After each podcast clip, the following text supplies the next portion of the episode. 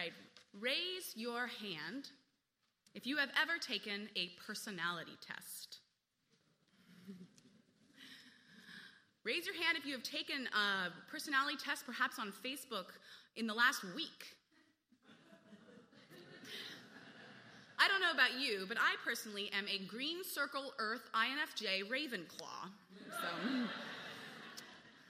many of us have an interest in these little tests. It is why they keep popping up on social media and in corporate cultures.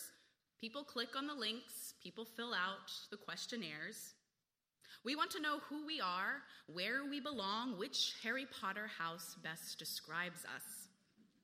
There is an appeal, a relief to the idea that part of our identity can be easily categorized. And we do the same thing with faith.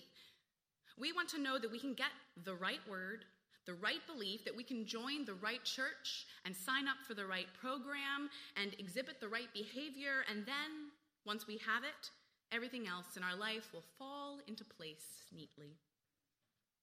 It would be easier if this was the case, if our faith was a once and done thing, if our church life could be a once and done thing, if our questions about beliefs and behaviors could be so quickly and cleanly classified.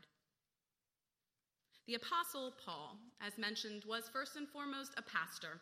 And so when we read his epistles, we can imagine that he is responding to some of the challenges and the needs and the questions from his local congregations. And although he doesn't name all the questions, I think we can imagine what some of them might be, judging by the response he gives. So, is our faith more about what we do with our bodies or our spirits? Does God care more about what we sacrifice or how we live? Should I be more concerned about my measure of faith or the measure of faith in other people?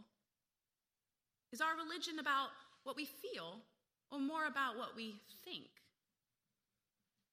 We can imagine people asking these questions because they are questions that we still ask we still strive to understand the world in terms of this and that, in terms of what's behind door A or door B. We still try to figure out the perfect word or action that will change us, that will make us over once and for all into the perfect Christian. But here in Romans and throughout the scriptures, we are reminded that our faith, our church, doesn't fit behind door A or door B. In Christ, when we ask, does this or that matter? The answer is yes. Yes, this and that do matter. Yes, it is about what we do with our bodies and our spirits. It is about how we live and what we sacrifice. It is about confession and about affirmation of faith. It is about our strengths and our weaknesses. It is about our feelings and our thoughts. Yes, it is about our relationship with God and our relationship with other people and others people's relationships with God. In Christ, by grace, nothing is left untouched, nothing is left unmoved. All is being made over, all is being made new. The way we look at ourselves, the way we look at each other, the way we look at our world, our whole bodies, lives, and relationships are all being made over and transformed.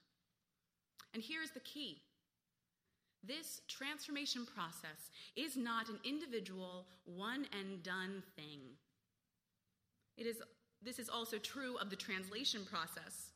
And this was brought home by the end of Harlan's email to me I thought the most profound point came in these last few sentences where Harlan wrote Finally, it should be noted that when the whole Bible had been completed and the manuscript sent to the American Bible Society for printing, a new team would immediately be formed to begin translation anew. Because language is alive and its meanings change even within a generation. Let's let that sink in for a moment. These missionaries would spend hours and hours and hours poring over biblical texts, talking with local pastors and scholars, working together as a team, trying to figure out which words might speak into their lives and into the lives of their congregations. And then, once that translation was done, they did not close the book, put it on the shelf, pat themselves on the back for finally getting it right after all these years. No, instead, they would take a deep breath and prepare for someone else to begin the translating anew. The team would be expected to reform, the process would start again. Translation is not a one and done thing, and neither is transformation. The renewing of our minds is not a box we can check. The discernment of the will of God is not one test we can pass. Thinking with sober judgment, living in right relationship with each other, being part of the body of Christ, these are not places where we can hit the submit button and be done. Translation is about the work of a whole team across the ages. It does not end with one right word or one perfect translation. Transformation is about the life of the whole body across the ages. It does not end with one righteous answer or one just action. To get a little nerdy here, the Presbyterian Church comes from a theological tradition called Reformed theology. This name, Reformed, comes from the 17th century when someone used a phrase that became the backbone of our theology.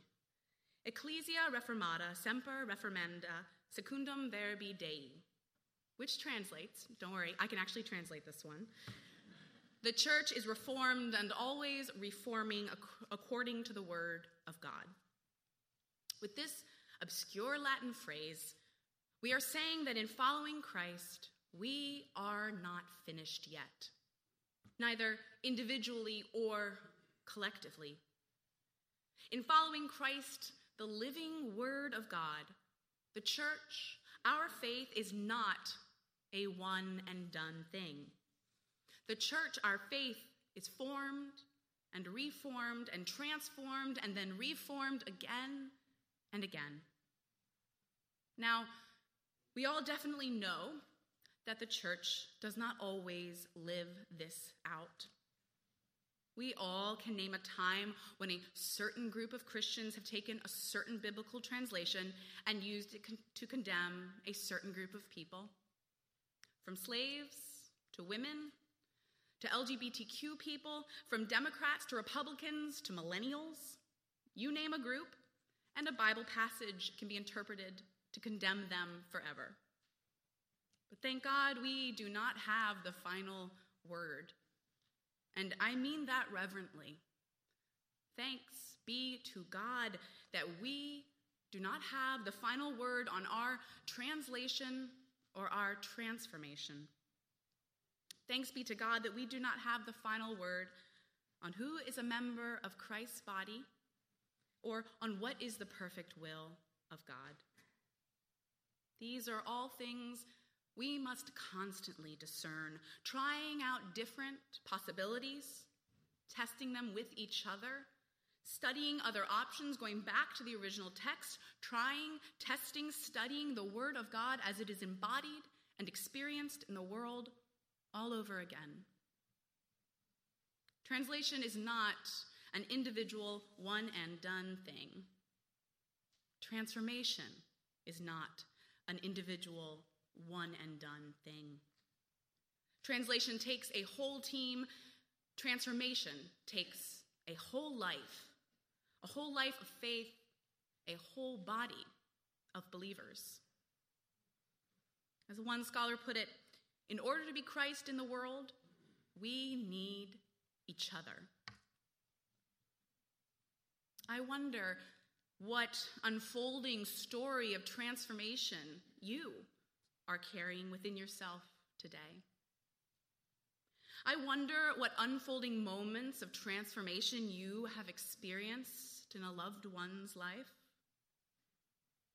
I wonder what ongoing, unfolding work of transformation you are seeing in the world, even now. Work that gives you hope. Work that you want to join. We hear the promises from the psalmists and the prophet Isaiah and the Gospels God brings new life. The wastelands flourish, the wilderness blooms, the weary will be comforted. In God, what we dismiss as worn out and barren will, by grace, be transformed. And not just once, but over and over again. Translation is not a one and done thing. Transformation is not a one and done thing. We are each called individually and together to the work of constant translation and transformation. We are called to join with Christ in this transforming work of translating God's love to all people everywhere.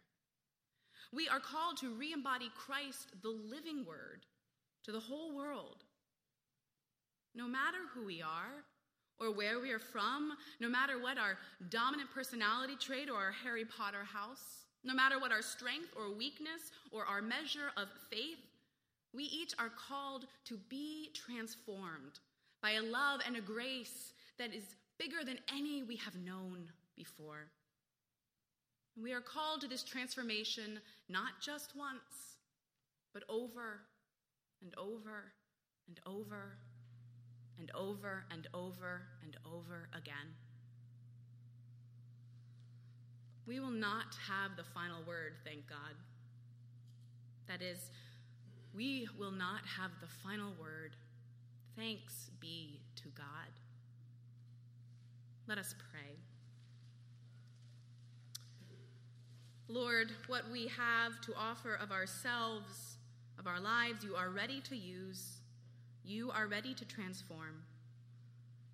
Melt us, mold us, fill us, use us again and again for the work of your love and grace in this world, for all people, for all time. Amen.